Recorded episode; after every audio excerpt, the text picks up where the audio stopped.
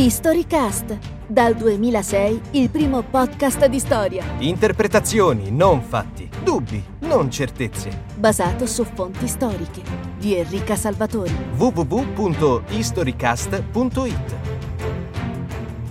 Il Signore amava Maria Maddalena più di tutti i discepoli e la baciò più volte sulla bocca.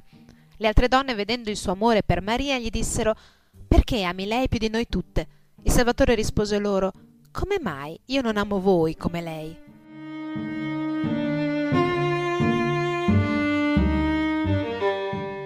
Allora estrassero i chiodi dalle mani del Signore e lo deposero per terra. Tutta la terra si scosse e ci fu un panico enorme. Quindi il sole rifulse e ci si accorse che erano le tre pomeridiane. I giudei si rallegrarono e consegnarono il suo corpo a Giuseppe perché lo seppellisse. Questi aveva visto coi suoi occhi quanto bene aveva compiuto. Preso il Signore lo lavò, lo avvolse in una sindone e lo introdusse nel proprio sepolcro, che era chiamato Giardino di Giuseppe.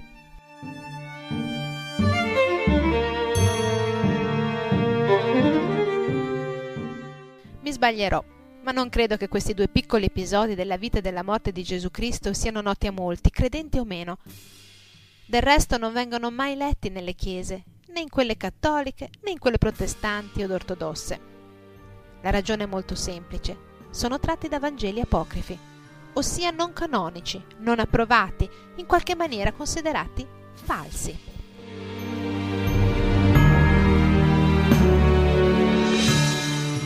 Per onore di cronaca, il primo episodio, quello di Gesù che bacia Maddalena, è un estratto del Vangelo detto di Filippo. La sepoltura di Cristo per opera di Giuseppe d'Arimatea viene invece dal Vangelo detto di Pietro.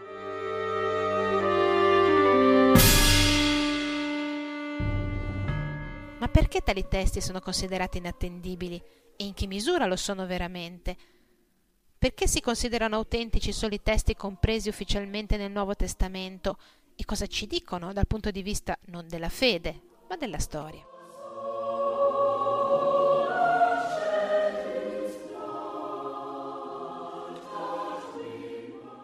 Cominciamo col dire che il Nuovo Testamento, quello canonico, ossia regolare, corretto, dalla parola semitica che dà origine anche alla canna di palude, anticamente utilizzata per fare misurazioni, bene, il Nuovo Testamento non si forma all'indomani della morte di Gesù Cristo, anzi, ha una genesi piuttosto lunga e complessa.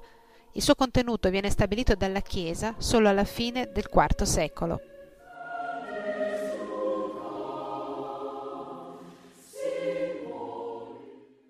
Nei 400 anni che seguono la crocifissione, i racconti sulla vita, i detti, i pensieri, i miracoli di Gesù Cristo fioriscono un po' dappertutto nelle comunità dei fedeli, ma è solo dopo il IV secolo che la maggior parte di essi non rientra nei testi ufficialmente approvati dalla Chiesa. Viene anzi relegata nei Vangeli detti appunto apocrifi.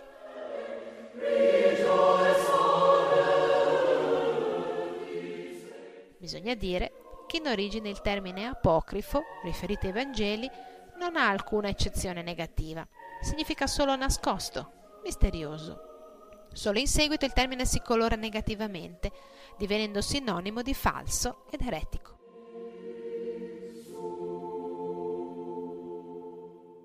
Ma facciamo un piccolo passo indietro per capire cosa determina la scrittura di tanti Vangeli e il loro successivo rifiuto da parte dei vertici ecclesiastici. Per farlo dobbiamo sforzarci di pensare al mondo della Chiesa primitiva, che non è, come si può capire, un organismo unitario, coerente, forte e organizzato. Al contrario, i cristiani dei primi secoli sono quanto mai sparsi e divisi, sono organizzati in piccole comunità, spesso isolate, diffuse in tutto il bacino del Mediterraneo, specialmente in quello medio orientale, soggette agli influssi culturali dei luoghi in cui vivono.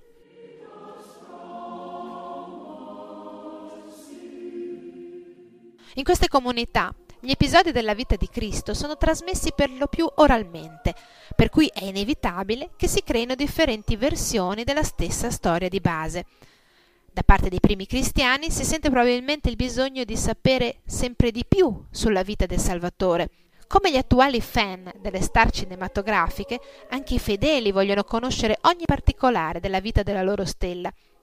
Testi della Bibbia e i racconti sulla predicazione e la passione di Cristo evidentemente non bastano, sono probabilmente avvertiti come incompleti, insoddisfacenti. Ed È così che questi racconti si arricchiscono via via di particolari, aneddoti e storie che riguardano non solo la vita di Gesù, specialmente gli anni che precedono la predicazione, ma anche episodi della giovinezza e dell'età adulta della Vergine.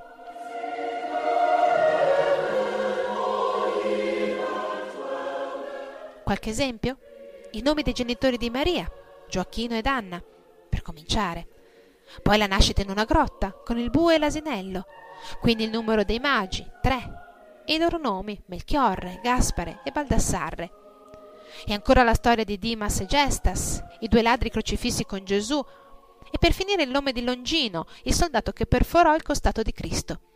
Tutte queste notiziole, spesso ricche di messaggi educativi, vengono ricavate da testimoni del tempo, in alcuni casi coetanei degli apostoli, ritenuti però in seguito non del tutto attendibili.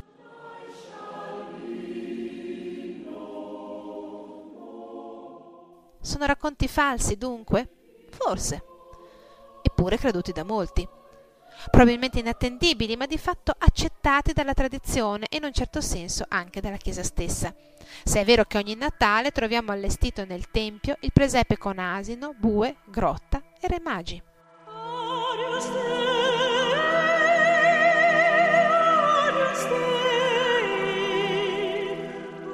Esistono poi altri testi sulla vita di Cristo, sviluppatisi in differenti comunità, in cui la vicenda umana del Salvatore è interpretata in un modo del tutto diverso. Viene cioè intesa in senso misterico, ossia come rivelazione riservata a pochi eletti. Ascoltate questo brano. La nostra consorella, però, Sofia, essendo un eone, concepì un pensiero al suo interno. Per mezzo del pensiero dello spirito e di prognosis, ella volle manifestare la sua copia da sé, benché lo spirito non le avesse consentito, né glielo avesse concesso, né glielo avesse accordato il suo compagno, lo spirito maschio virginale.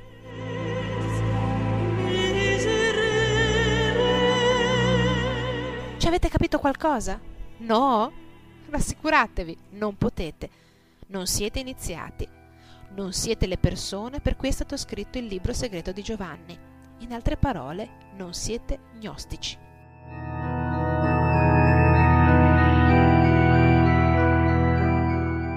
Lo gnosticismo è un movimento filosofico-religioso molto articolato che ottiene il massimo successo proprio nel momento della prima diffusione del cristianesimo, nel secondo e terzo secolo. Per questo motivo gran parte dei Vangeli apocrifi sono gnostici, interpretano cioè la vicenda di Gesù in senso misterico. Per gli gnostici, ad esempio, la morte di Cristo è un ritorno a un livello superiore. La resurrezione è quindi inaccettabile, perché implica che il figlio di Dio ritorni a una forma corporea, materiale e quindi inferiore, e quindi inaccettabile. Allo gnosticismo appartiene per esempio l'ultimo testo ritrovato recentemente pubblicato dal National Geographic, il Vangelo di Giuda, secondo il quale egli sarebbe stato l'unico discepolo a comprendere il vero messaggio di Gesù, che voleva liberare l'anima dal corpo. Il tradimento di Giuda sarebbe avvenuto quindi su invito dello stesso Cristo, che voleva liberarsi della sua parte corporea.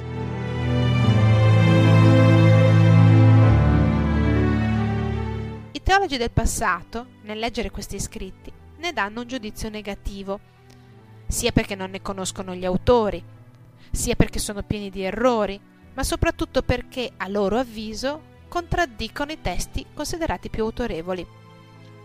D'altra parte, però, alcuni degli episodi tramandati sono così suggestivi e sostanzialmente non pericolosi per la dottrina cattolica da confluire facilmente nella cultura religiosa comune, anche se non nella liturgia.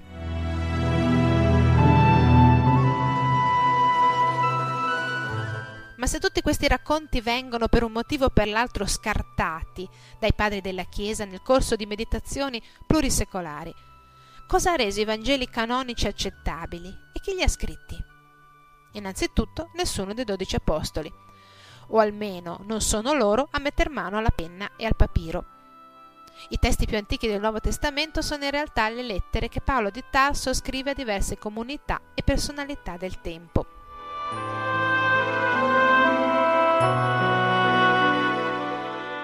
Riguardo ai quattro evangelisti, invece, le notizie sono molto poche e provengono esclusivamente dai testi dello stesso Nuovo Testamento, le lettere, gli atti degli Apostoli, i Vangeli e l'Apocalisse. Marco, ebreo, non conosce direttamente Gesù.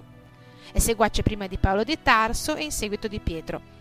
Secondo gli studiosi odierni, scrive il suo Vangelo tra il 64 e il 67, quasi sicuramente a Roma. Il Vangelo attribuito all'Apostolo Matteo, un ex pubblicano, esattore delle tasse, non lo nomina mai come autore in realtà. Sono stati gli storici della Chiesa primitiva a identificarlo come uno degli apostoli di Gesù. Attualmente si ritiene invece che il Vangelo sia stato scritto ad Antiochia intorno all'anno 80. Nemmeno l'autore del terzo Vangelo, Luca, è un apostolo.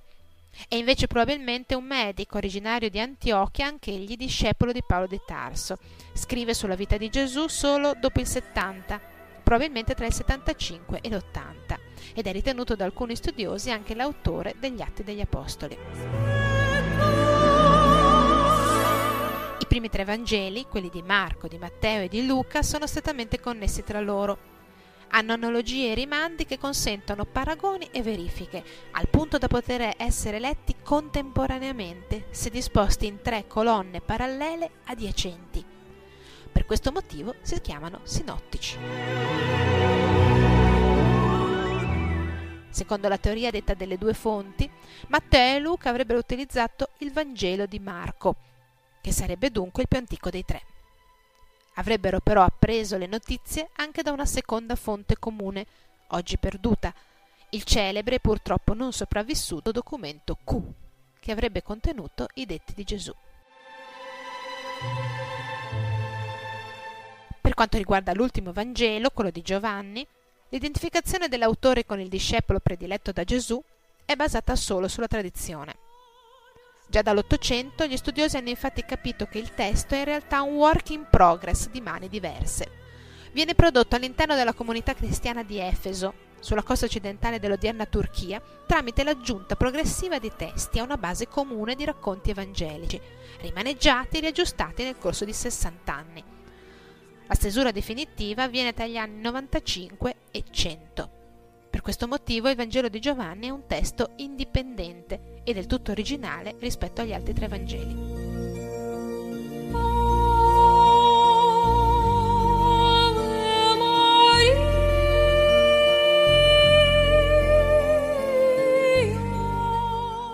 Come si vede, nessuno degli autori redattori dei Vangeli canonici, ma lo stesso discorso vale anche per gli apocrifi, è stato con certezza testimone oculare della vita di Cristo. Ma la cosa non è particolarmente strana o scandalosa. Le prime comunità di cristiani avvertono probabilmente il bisogno di trasferire su papiro gli atti detti di Cristo solo quando cominciano a venir meno i testimoni diretti, gli apostoli, e quando emerge la necessità di preservare la dottrina da loro divulgata.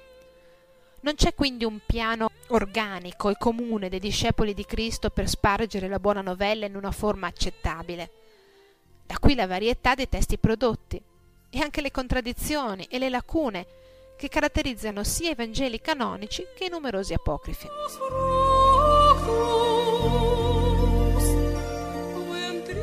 D'altro canto, però, non si assiste nemmeno a un'operazione di censura preordinata, L'idea che intorno alla fine del IV secolo un manipolo di vescovi e teologi si sia riunito attorno a un tavolo per decidere quale testo andava accettato e quale scartato è storicamente improponibile.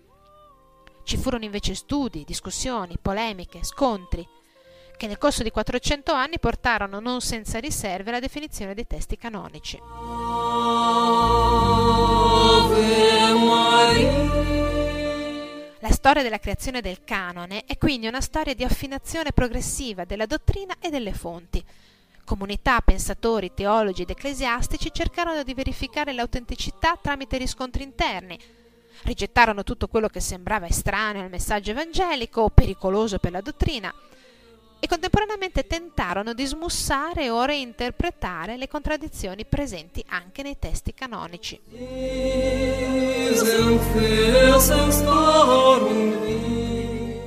Così infatti, dice Agostino, non è permesso dire o anche solo pensare che uno qualunque degli evangelisti possa aver mentito. Dobbiamo credere che le dichiarazioni contraddittorie siano anzi in accordo, anche se non vediamo come possano essere vere. Credere, in fondo, è una questione di fede, no? In sostanza, per un cristiano il Nuovo Testamento non è la storia e il pensiero di un tale che si chiamava Gesù Cristo, ma è una fonte di verità rivelata, sorgente di vita spirituale, oggetto sacro di conseguenza, per un credente, a livello di fede e di messaggio, la distinzione tra canonico e apocrifo è essenziale e si traduce di fatto nell'antitesi autentico-falso. Per l'uomo comune, invece, interessato alla storia delle religioni, tale distinzione viene ovviamente a cadere e ogni testo, ogni Vangelo può essere preso come fonte a sé, da studiare, spiegare e contestualizzare. Lo storico biografo di Cristo può usare quindi tutti i Vangeli che la storia ci ha trasmesso, a patto che riesca a comprenderli e a leggerli bene, il che, vi posso assicurare, non è proprio una passeggiata. Un esempio per tutti. L'attributo di Gesù detto Nazareno. Secondo l'interpretazione più diffusa significa originario di Nazareth e i quattro Vangeli menzionano chiaramente la cittadina. Molti studiosi hanno però sollevato seri dubbi, sostenendo che o Nazareth al tempo non esisteva o che aveva un altro nome.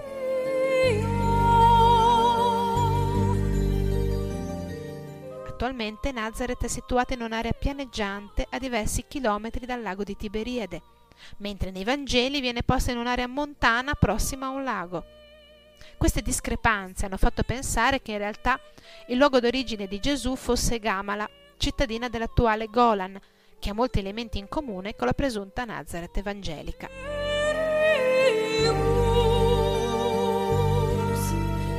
Secondo un'altra teoria ancora, Nazareno era il titolo corrispondente a livello di maestro, presente all'interno della comunità degli Esseni. Per altri ancora, Nazareno potrebbe significare Nazireo, cioè colui che ha fatto un particolare tipo di voto. Insomma, il dato essenziale di qualsiasi biografia, l'origine, per Gesù Cristo resta un dato inconoscibile e inverificabile.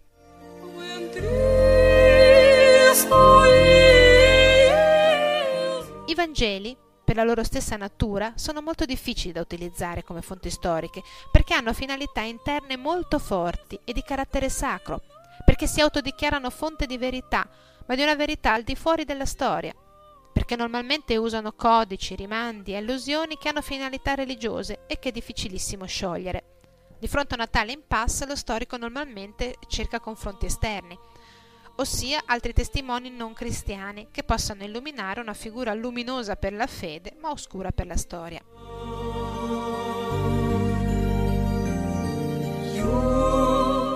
Si deve ammettere che per quanto riguarda Gesù Cristo c'è ben poco su cui contare. Una delle fonti più citate sono le antichità giudaiche scritte da Giuseppe Flavio, uno storico ebreo del I secolo. Gli accenni a Gesù che vi si trovano sono però attualmente considerati in tutto o in parte delle interpolazioni cristiane.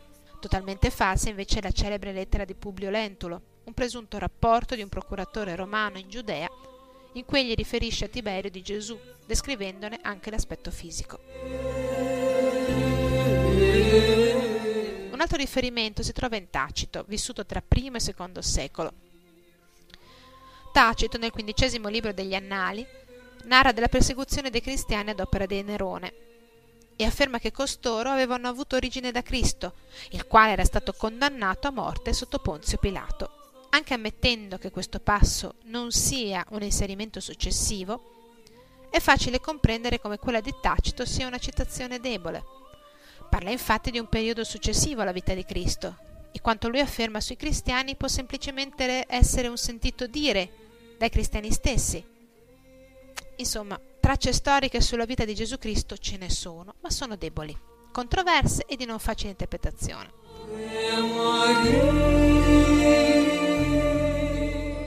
Tale debolezza ha spinto nel settembre 2002 il signor Luca Cascioli di Viterbo a citare in giudizio un parroco della sua zona per abuso di credulità popolare e sostituzione di persona.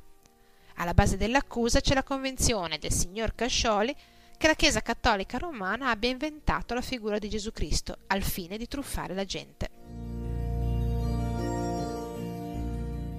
Al di là della vicenda curiosa, che chiunque può seguire nel sito internet gestito dall'accusatore, il dato interessante è che i Vangeli, come tutti i testi fondanti delle grandi religioni del nostro pianeta, pongono effettivamente enormi problemi interpretativi allo storico professionista.